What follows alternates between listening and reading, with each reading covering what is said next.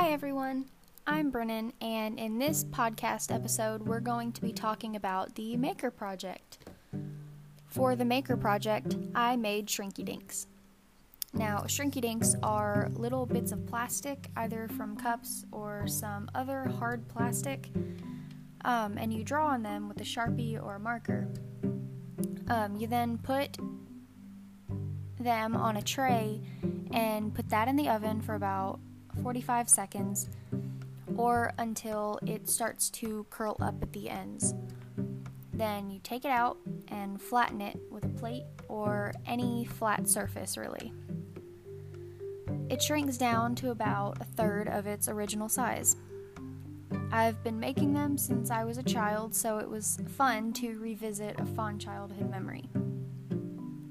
Another thing that we did for this project was code.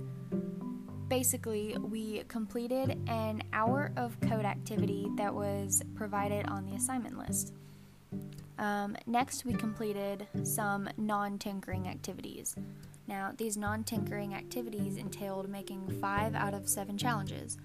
Those challenges included making a stand for a phone or a book, a structure that would hold a pair of shoes, a fort for someone to sit under, furniture that would support the weight of someone, an animal made out of household objects, a vehicle that would move, or an obstacle course. And these projects had to be created with a certain number of household items. Uh, for the last Maker project, we went onto a website and created certain projects, such as a flashing heart or a label with our names on it.